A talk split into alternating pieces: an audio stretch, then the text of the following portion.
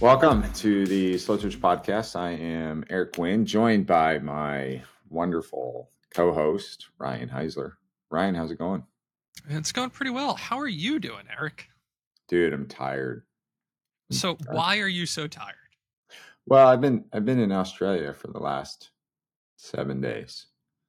Nine away from my home, but seven days in Australia.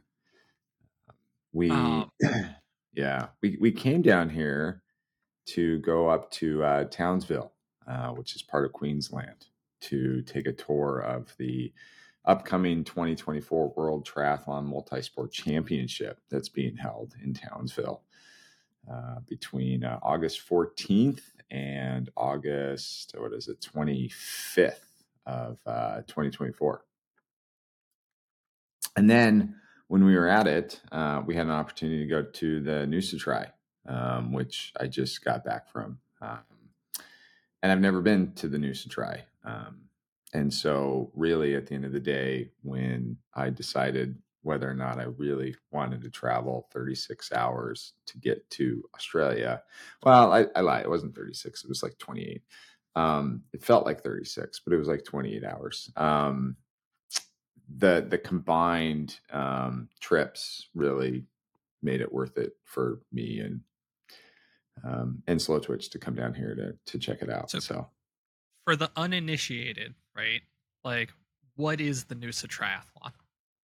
so the Noosa Triathlon is well, it's arguably the largest Olympic triathlon in the world currently. Um, it seems like it kind of goes back and forth between London and Noosa and then some other triathlon. Um, Singapore's used to huge with it. ones. Yeah.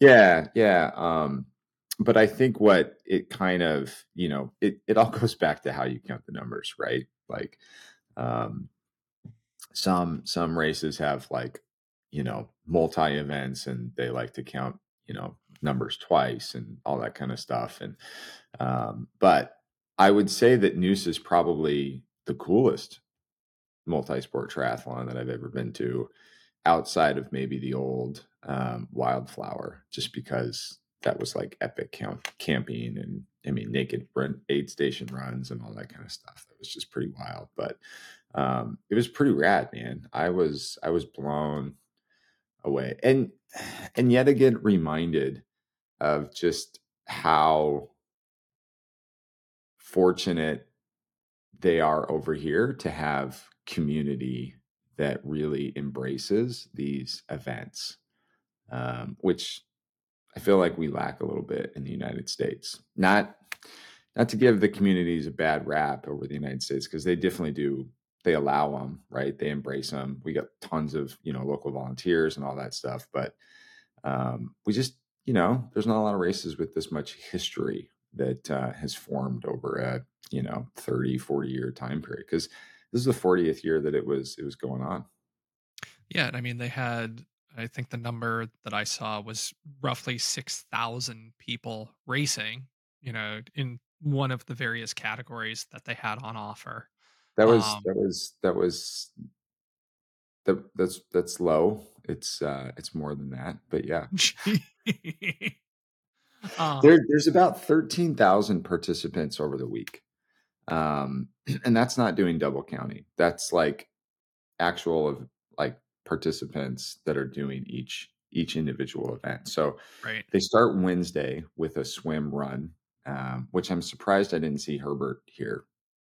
Um, but they they did a swim run on Wednesday, and then um, Thursday they they do um, some they do a uh, was it Thursday or Friday? Dude, my dates are all messed up Um, because I'm I'm like 17 hours ahead of you guys still.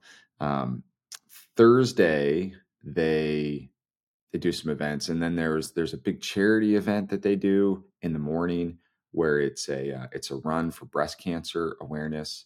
Um, they had like 2,500 runners show up for this 5K, and uh, everyone's in like pink outfits and tutus and just really good, great fun. And um, and then they've got uh, uh, swimming events, and then and then on Friday, Super Friday, um, they've got um, some amazing professional uh, women crit race that happens, and a professional men's crit race that happens, and then they have a um, it's called the Bolt, which is a, a 5K road running race, and so they get these professional, um, you know, short course running athletes to show up, and um, and they they they do like this four loop course. Well, it's four turns, so it's like two loops, but it's like four 180 degree turns.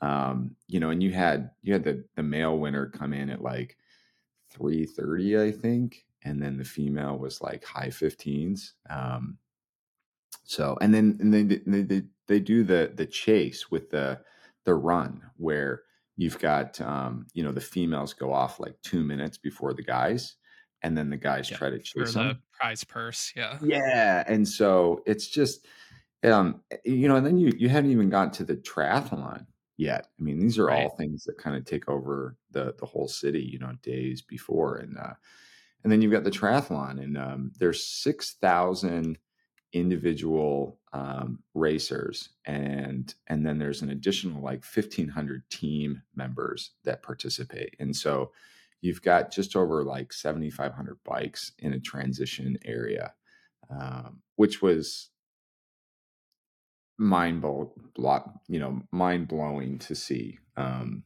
i did a, a time lapse of the transition and um, i ended up starting to skip rows because I was like 25 minutes deep into walking this transition area. My battery was starting to die on my little gimbal, and I was only like halfway done. And so I'm like, yeah, you know, they kind of they kind of get the point. so you didn't do a bike count? Uh, no, no. we talked about it though. It'd be interesting, you know, to be honest, because I think, you know, when we look at say Ironman World Championships, right? Like we're we're looking at, you know, a lot of times what many consider the pinnacle of the sport for better or for worse, right? And it would be interesting to see kind of how equipment evolves when you go to some of these really large scale um alternate races, right? Like a Noosa or um even in Roth, right? Like I think it would just be unique to kind of get those different perspectives because you would have kind of more um you know let's call it you know average athlete equipment Yeah, or or or equipment that's that's suited for the event that they're doing, right? Like, you know, I mean, it's it's possible, but it's really hard to do an Ironman distance on a mountain bike. But if you're talking about an Olympic distance, like that's a lot more, you know, feasible to do. Um, we did a um, a drone time lapse of the um, the transition, and uh, one of the uh, comments was, um, you know, like how much money do you think is in the transition and they guessed like 40 million and and i kind of did the math and um, you know at like you know 7500 bikes and average of like you know i put like 2500 bucks down for an average of a bike because there was a lot of there was a lot of road bikes. There was a lot of um, you know there was mountain bikes in there you know and so you didn't have like 7500 bikes that, that were you know completely decked out. There was a lot of them there but i would say probably 30% were bikes that were eight 900 bucks um, which was awesome to see because it just goes to show you that the sport isn't dead and that we've still got some growth that is able to happen. Um, but it was, man, it was cool. Like it'd been a long time since I've been in an event that well organized, um, where the community embraced it that much. And um, and then and you know, it was just it was being around a bunch of Aussies and they're just funny. You know, they're they're super cheeky. They um they they tease each other all day long. Um, they're very witty about it, and um, you know, no one no one gets butt hurt either. You know, everyone's just having a, a good time. i mean uh, a couple of thoughts off that, right? Like from a community standpoint, the closest we probably get in the United States is with like our large, long standing marathons in terms of like a community outpouring, number of athletes, um, and that overall sense of everyone's trying to get to some type of personal improvement um, out of it. And then, secondly, you know, like just from a cultural standpoint, right? Like there is a lot of just ribbing back and forth that comes with the territory. Um, you know, and I'm used to that kind of environment myself too. And I find myself like sometimes having to do more self policing of that kind of thing, just because, you know, like depending on your company, you may or may not have that. Whereas, like, in all of my interactions, um, kind of with Australians, including with our own community, like, I mean, it's a rite of passage in terms of once the doors open, like the filter comes off. Yeah, and it's it, it's history, right? You and, and I, I forgot to mention there's this one race that was was my favorite event that that happens on um, Super Friday, and it's called the Legend uh, Race, and it's a relay. And what they do is they get a bunch of celebrities and also a bunch of um, you know OGs in the sport to come out and participate in this really short course relay that is done on the same circuit as the crit and the 5k and so they're doing these loops. And they and the swimmers um, you know they start at the beach and then they end at the um, this little river that's behind where the swim used to be. And um, they uh, so they it's like a short swim it's a short bike around loops and it's a short run um, and there's like 15 20 teams um, that are there and so you've got like you know just these um, and and everyone's in like these you know these particular like kits that they that they that they pull over you know their their their clothes and stuff and uh, right. you know so you've got thousands and thousands of people that are you know around this area watching all of these like old school athletes and these celebrities try to compete against each other. And um, you know you've got people that are cheating on purpose they're cutting corners you know just to have a good time and you know everyone's laughing about it and um, you know the announcers are uh, you know having fun with it and uh, it's just it's just good fun you know and you've got world class athletes there that are doing it and uh, you know and it's just it, it took the seriousness out of what you know we always try to I, I guess where we get stuck in all the time and uh, it was just good fun and um, i don't think i've laughed so hard watching a race ever in in my life and um, so it was just it was just good it was just good for wholesome fun wholesome activity um, you know and is this beautiful beach town resort um, that was just really yeah. It was awesome to be at. And i'm excited to get home. Got a lot of stuff to do. I was gonna say when when you get home, what are some of the things that we here at Slow Twitch should expect to see coming out of your trip? Well, we've got a lot of information that we've got to share with the community about Townsville and what's going on in Townsville um, that in in August, and so you know it's a big qualifying uh, race for World Triathlon, um, and and what we want to do is we want to we want to break it down a little bit more than just a, a typical press release. So we've got some articles that are coming on on um, you know world um, uh, you know triathlon in general and the qualification processes that they do to you know to make you qualify for these races mm-hmm. also i want to give a lot of information out on how they choose to partner with people that put on their races um, the fees associated with it um, what the participation, um, you know, what the partners receive. Um, you know, because they're they're they team up with everybody. You know, they're teaming up with the PTO, they're teaming up with Ironman, they they team up with other local local race directors to put these on. You know, essentially what they're doing is they're looking for people who know how to put on races, can hold to their standard, um, and then they trust them to put on the event the best that they can. And, and I think we need to dive a little bit deeper into that so that the audience knows, you know, when they go to a race, what they can expect. Um, and then we're going to go into all of the events that are going to be hosted there uh, during that eight, nine day time period. Um, you know, because there's definitely a chance for people to qualify for multiple events and go there and do, you know, two or three events throughout the week. Um, if they're not just doing, you know, the long course, which is on the final day. Um, and then also, you know, if you're an American and you're going all the way to Australia, um, what else you can do with your time to make it a little bit more worth it um, on the travel aspect because it does. It takes a lot. It's a lot of effort. It's a lot of money to get over there, and um, but it's but it's really cool, and it's totally different up in up in Townsville. Um, I kind of felt like I was in a Crocodile Dundee movie more so than anything.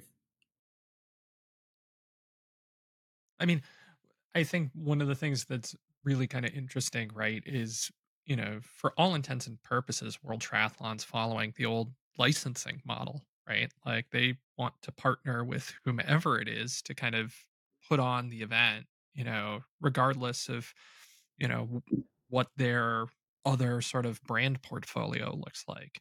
And I think, you know, as ultimately the sport's top end governing body, like that's a really interesting relationship for them to have. Yeah, I I agree. Um, you know, and and we're going to dive into a lot of that in future articles and also, you know, future podcasts because I was really intrigued listening to the staff at Ironman Oceania about the process and you know what was easy to work with and what was difficult to work with um, and getting their opinion on things on just because this this race was actually supposed to happen like three years ago and yes. so it's been continuously delayed um, you know and so which which is a good thing and a bad thing right? Like it's it's it's hard to keep things you know excited for it particularly like from an athlete perspective you know because you cry wolf so many times on like getting people pumped and ready to go.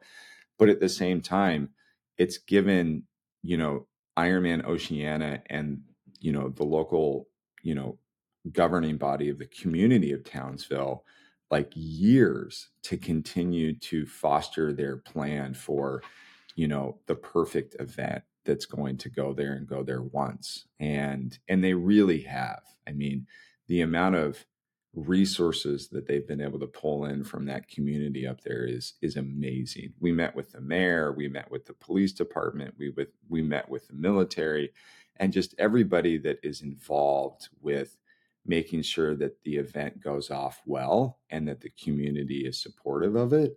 Um, you know, it's three years in the making. It's almost like an, a mini Olympics if you want to really right. like look at the time commitment that's put into it. And I think you know uh, this is potentially going to be one of those interesting questions, right? Because it's World Triathlon, and I mean Ironman Ironman broadcast the Noosa Triathlon this past weekend, right? Like that was their big choice. You know, is this going to be on Triathlon Live? Like when World Triathlon's event happens next summer, like will it be on Triathlon Live? Is, you know, Ironman going to be more involved in the broadcast or where does that sort of shake itself out? And, you know, there's there's positives and negatives to both approaches, right? In terms of what that coverage may or may not look like. Yeah, exactly. Yeah. By the way, Ryan, we have a guest today.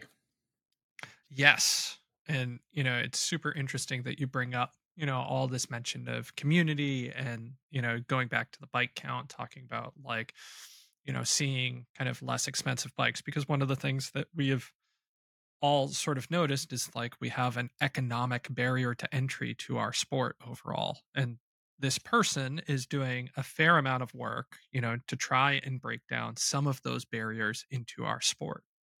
She also happens to be the 2022 Ironman World Champion, but you know, like brief aside, but Chelsea Sodaro is our guest on today's Chelsea, podcast. welcome to the program. Thanks for having me, guys. It's great to be here. So, um, you know, just wanted to kind of touch base, you know, um, obviously 2022 Ironman World Championship. You've had kind of, you know, a, a really um is complicated the right word for 2023? There have definitely been several highs and lows. I think when you're coming off, I thought when I, you know, came off this big kind of victory and life moment in 2022, you think it's all up from here. And I've been in this game long enough that I should know better. That's not how this works. Um, uh, sport doesn't owe you anything. Kona doesn't owe me anything. And, you know, it kind of bothers me when people say, like, oh, you really deserve to win. Like, no one deserves anything. Um, but this whole season has been about Kona and yep.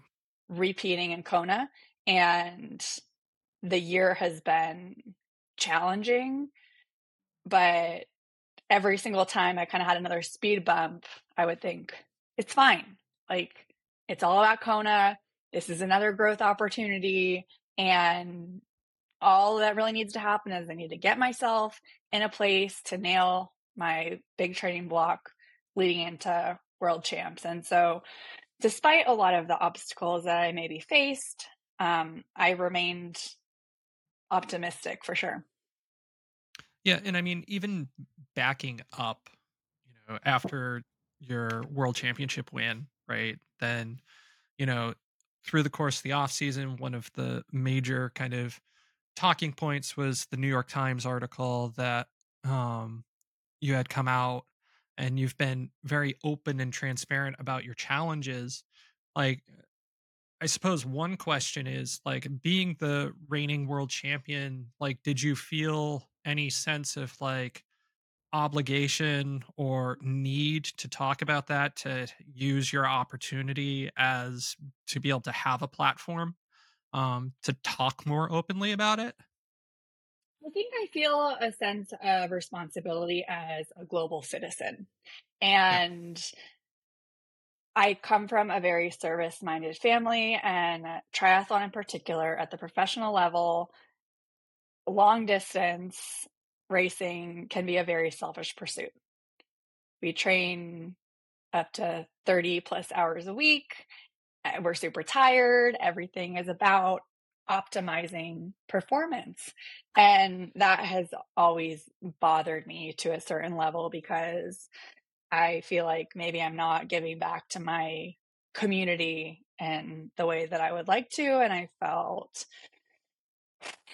I felt, yeah, a certain responsibility to help make things better for future generations, to leave the sport, women's sport, better than I found it. You know, like backing up even further, when I first found out I was pregnant, I had so much fear that was one of my initial feelings when I found out that I was pregnant. I had so much fear about like telling my partners.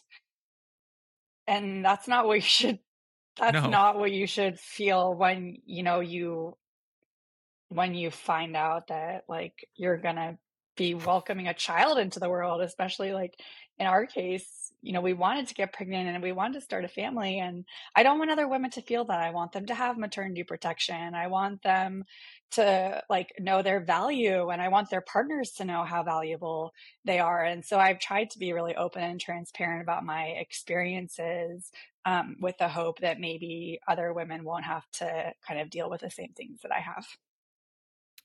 And I mean, uh, you know, just in general, right? Like there's a reason why the phrase triathlon widow exists as nomenclature, right? Because, you know, even, you know, at an age group level, like if you're training really well for either a 70.3 or a full, like, I mean, it can, can be all consuming.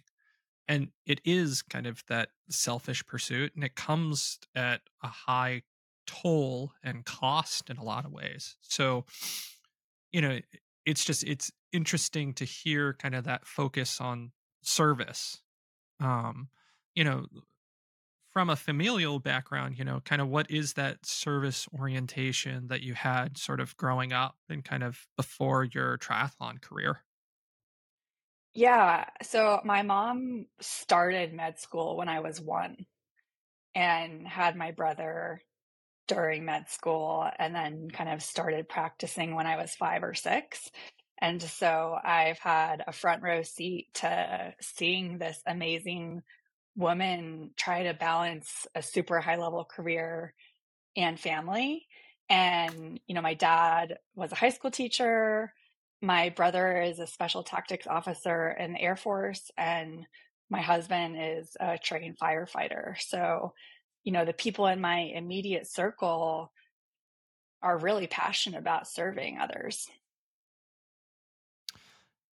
And I mean, I think it's it's an interesting pivot, right? Where you have as a high level athlete the opportunity to kind of give back to our own little community. And I think that's kind of like the the interesting place to sort of operate in.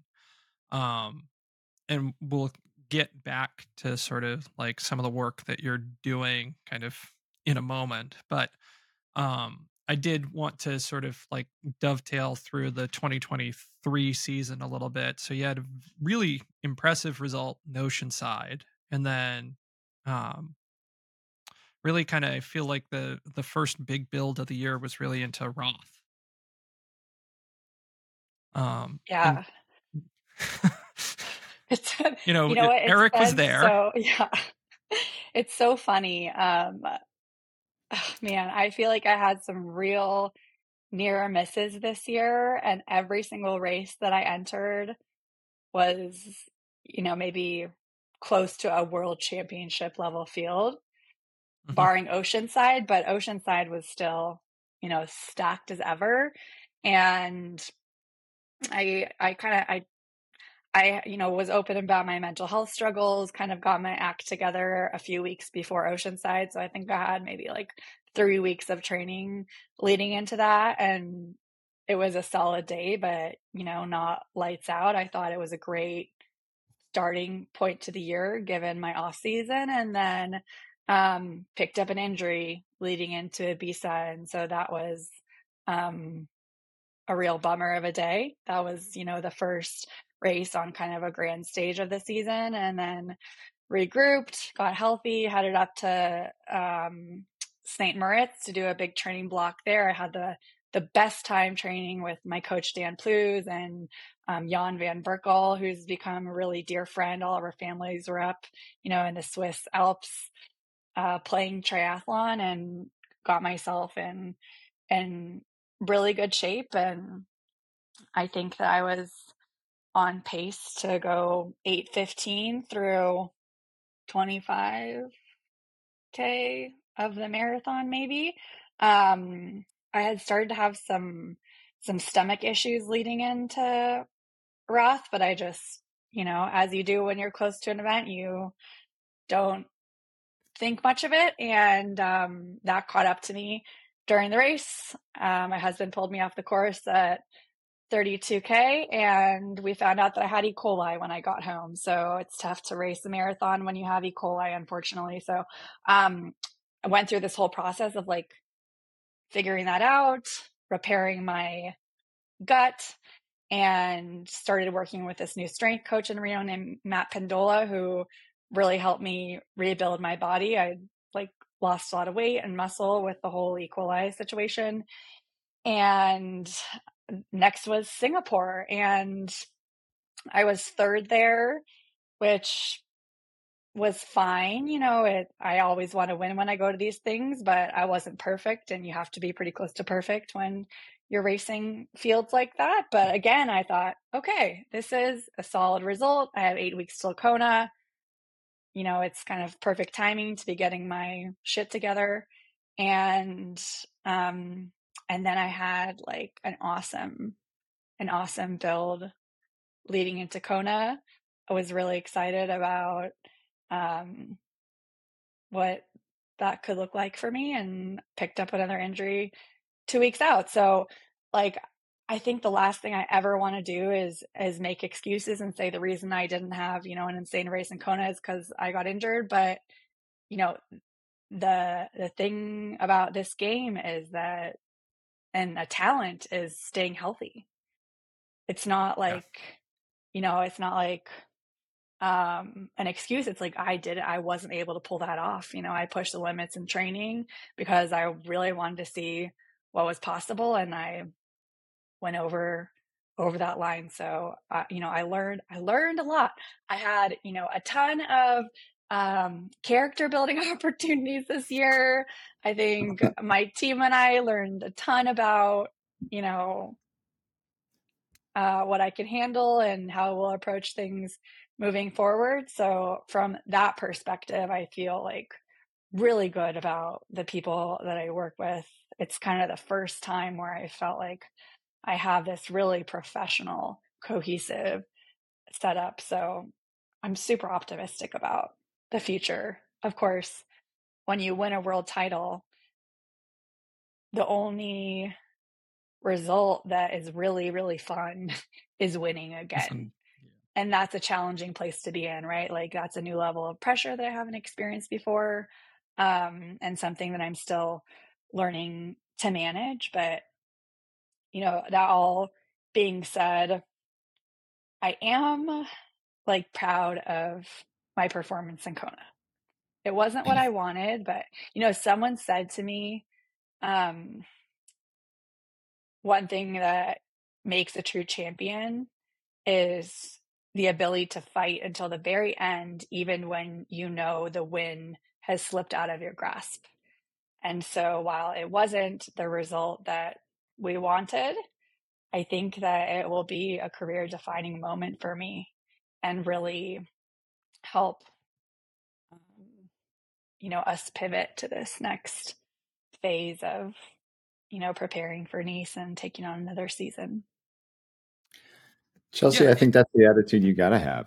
Um, you know, we see it, you know, as journalists and, and media that are there at the races, we we see it all too often where, you know, and and and as athletes, obviously not professional athletes, but as athletes in the sport, we can relate with the disappointment that we feel when we're in a race and things aren't going the way that we hoped.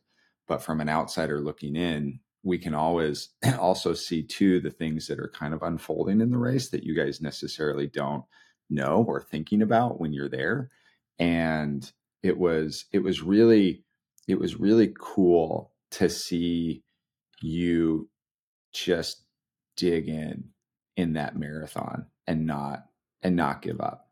Um you know and it and, and i was um I was inspired by a lot of performances that day, but I was particularly inspired by yours because of our of our friendship and our relationship and you know running into Steve on the race course and you know and and, and all those things right? And so um you know you just can't ever give up you know you just you just can't because you don't know what's going to happen. Like you just don't. And so um you know it, it just kudos to you for that particular um you know result because you you earned it. Like you you earned it wasn't like the goal but maybe the goal was just to go through that you know ultimately to prove to yourself that no matter what like you can just dive in and just keep going and get to that finish line. And uh, and you know and and have that in your in your pain bank you know for future use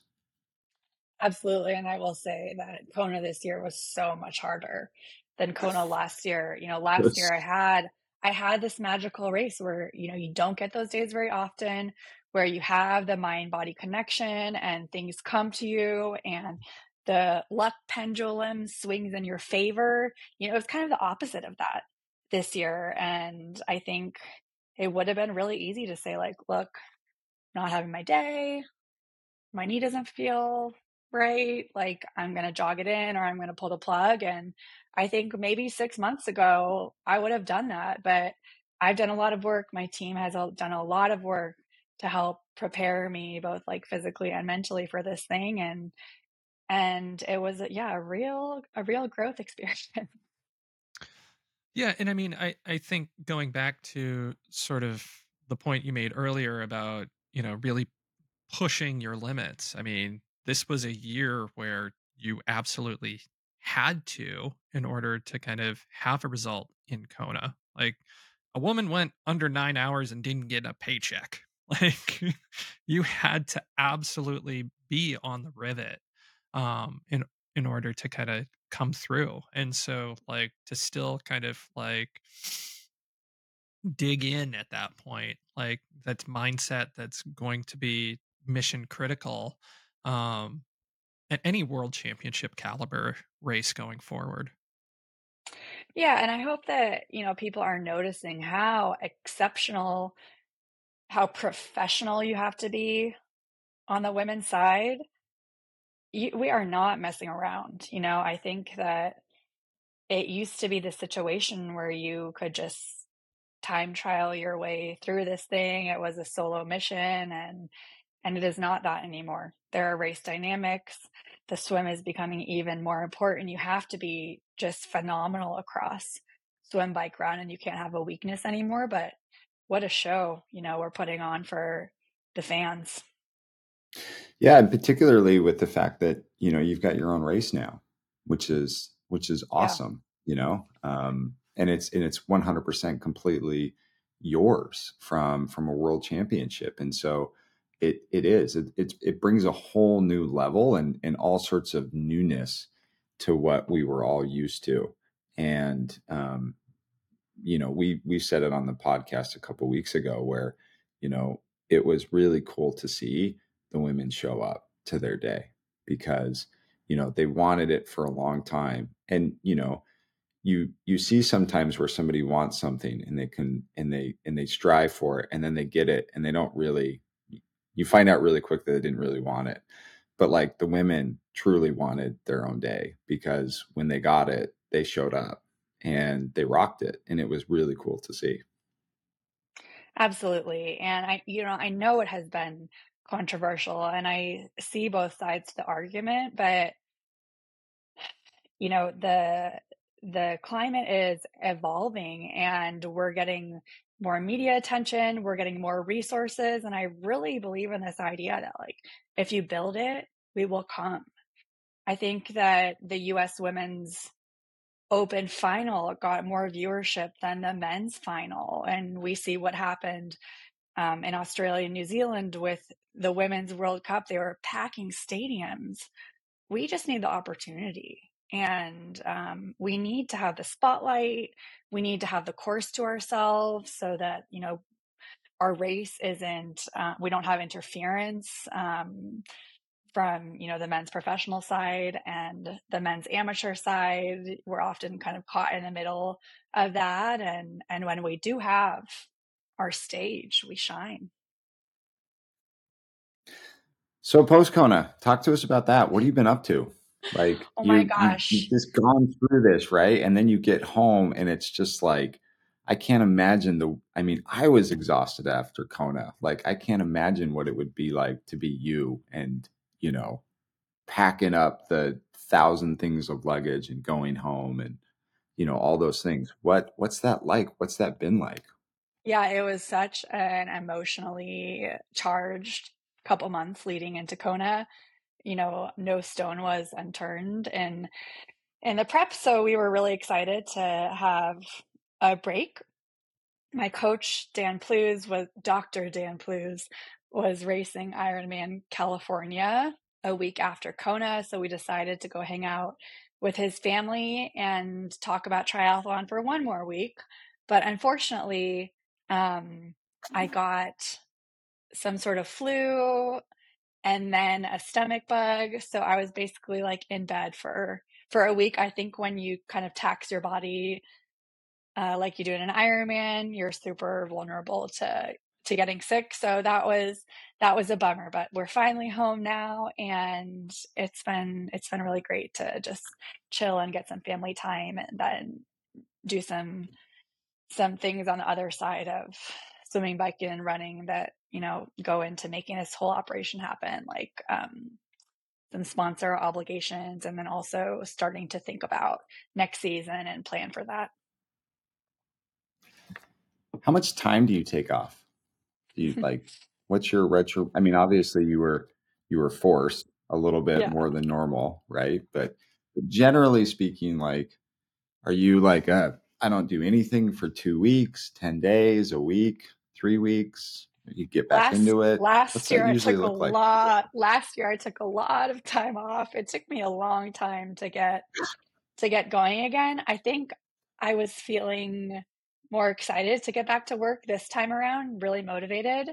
So I probably would have done a little swim or jog or something that first week, but I got sick, so that that forced me to rest. I think I took a total of 10 days off, and that would have really been difficult for me five or six years ago, but it's not as hard for me anymore because uh, I have this other little person in my life who um, I really enjoy spending time with. And when I'm not training, I get to do her whole morning routine with her and um, do fun park dates and coffee dates. We um, have this great cafe in Reno, and she'll ask me if we can go on a date to get muffins. So, so that sort of thing. Just kind of enjoying our home and the things we like to do here. That's awesome. So, all right. So, so Chelsea, one of the reasons why, um, you know, we were excited to have you on on the podcast, amongst many, was, um, you know, kind of going back to what you started earlier when when having a conversation of um, the importance that you feel to give back to the community. Um, this, you know, selfish sport that we all do, and um, and how that that can be a little draining from us uh, emotionally and you know and you and you've been very you've been very vocal about things um, throughout your career and and being able to give back and you know Ryan talked a little bit about the New York Times article and I got to be honest like my wife doesn't generally care about what's going on in in my world um, because you know she hears it all the time. Um, but I remember the day when she saw your article on the New York Times, and she instantly became more interested in what I was doing from a work perspective because she instantly became a fan of you um, based on that article and the story that you told. And and so it you know i think you know you're you're don't ever give up on that. Like just just i don't care if you get a lot of grief from some people about how open you are about things. Like i'm telling you right now like don't stop right? Like just keep keep being you because people are out there and they're listening and they need to hear it and and it's fantastic and you know one of the things that that you're that you you you're doing with um, you know your your audience now is um, you know and you teamed up with Wahoo and Canyon and you know we, we went to a press release in Kona about it but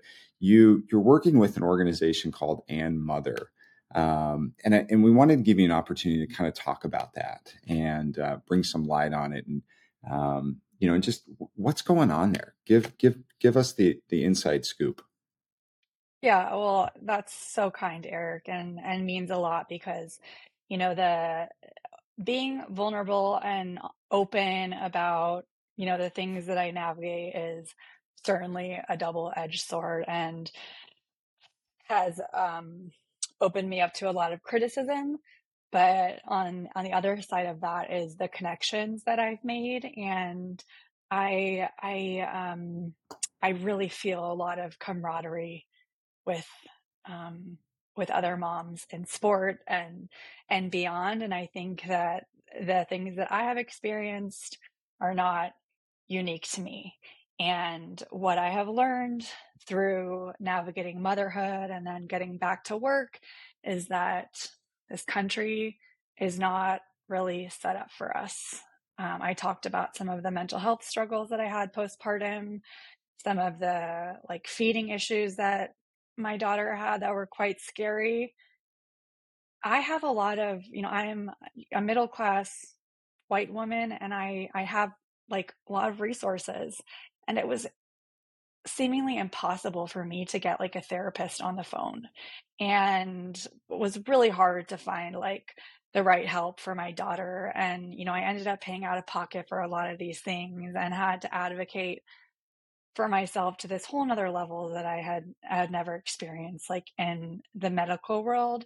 and um, you know childcare has been like so hard for us to find we've gone through like i don't know i don't even want to get into it but like essentially we made the family decision for my husband to leave his job this year because we couldn't find sustainable childcare and that's a massive privilege but i don't think that it should have to be that way um, and Mother is this amazing organization um, that was founded by my college teammate, Alysia Montaño. She's an Olympian, multiple time US champion in the 800 meters, the talent of a generation who, um, who did this op ed with the New York Times several years ago called Dream Maternity. She helped expose, along with, you know, Allyson Felix and Kara Goucher, she helped expose um, some of the shortfallings in the sponsorship shoe industry where you know these female athletes didn't have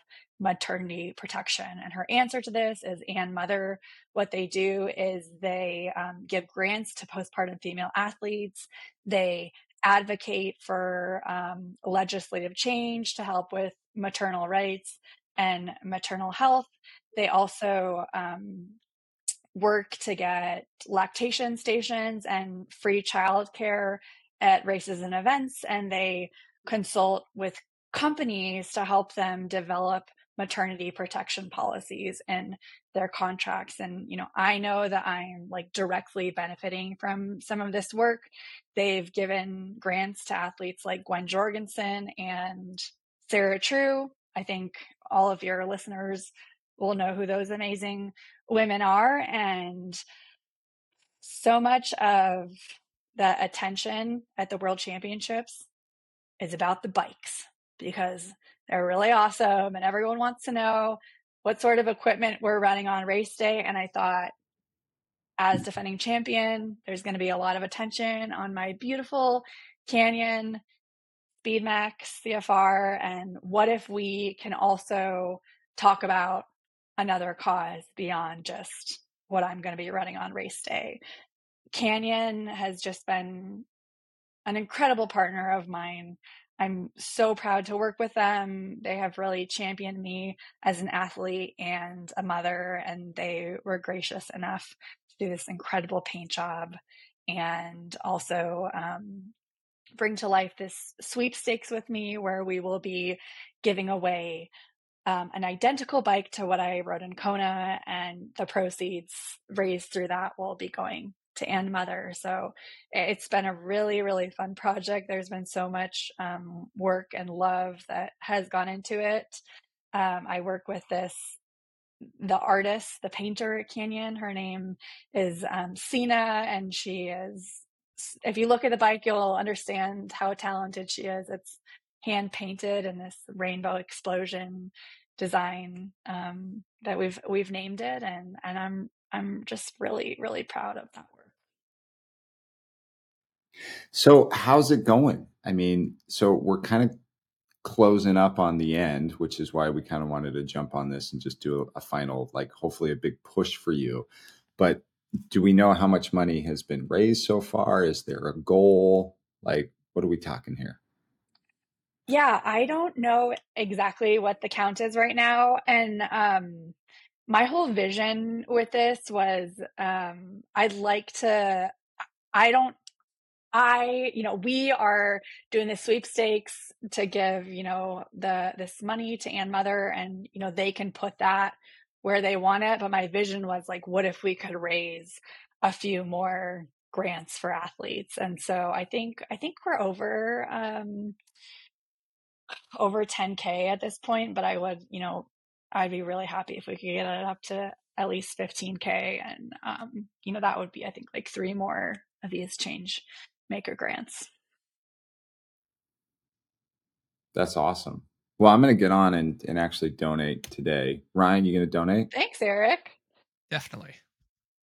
And then and then if we win, if Ryan and I win somehow, which we probably won't, but if we do, we're going to re-auction it again just for shits and giggles. Well, that would be cool. Um, yeah, we, we have this really great program where you watch, can donate. Watch, now we like, now we like, we actually like win, and there's going to be like some conspiracy theory about how it was like a rigged thing.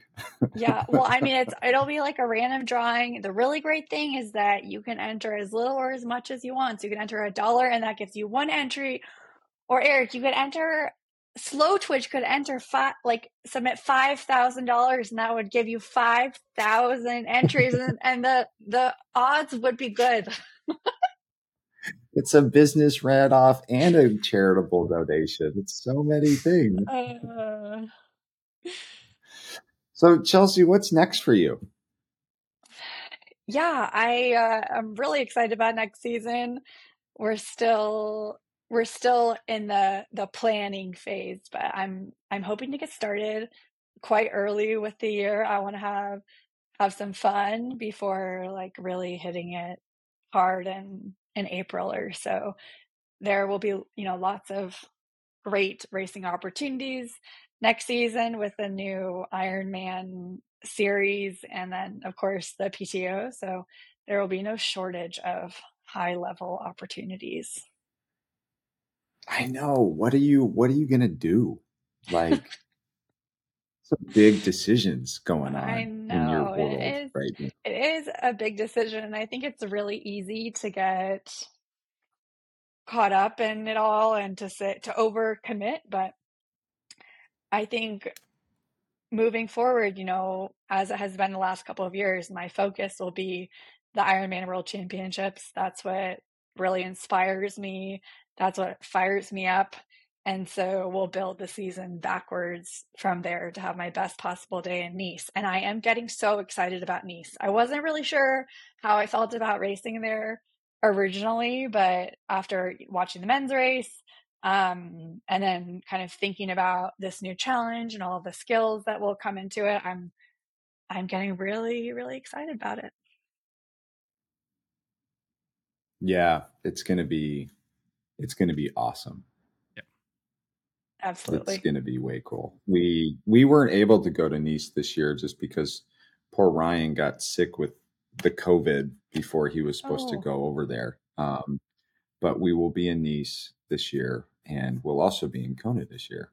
Um, but Chelsea, thanks so much for taking the time to come ramble with these two guys on this podcast and all of our slow twitcher uh, listeners um, that care about bikes a great deal. And so they better pony up and show their care for bikes by trying to get this one. Um, everybody, we will have uh, an article up. You'll probably see this on the homepage. There will be links in the description on this podcast of where you can go to find out more information, not only about Chelsea, but also And Mother. And everything closes pretty soon. So you got a couple of days. You got to you got to listen to the podcast. You got to read the article, and you got to act soon if you want a chance to win her Canyon bike. So, uh, Chelsea, thanks again. We appreciate you being on the podcast. Thanks so much, guys. It's been a real pleasure. And yeah. Ryan. Thanks, Chelsea. See ya.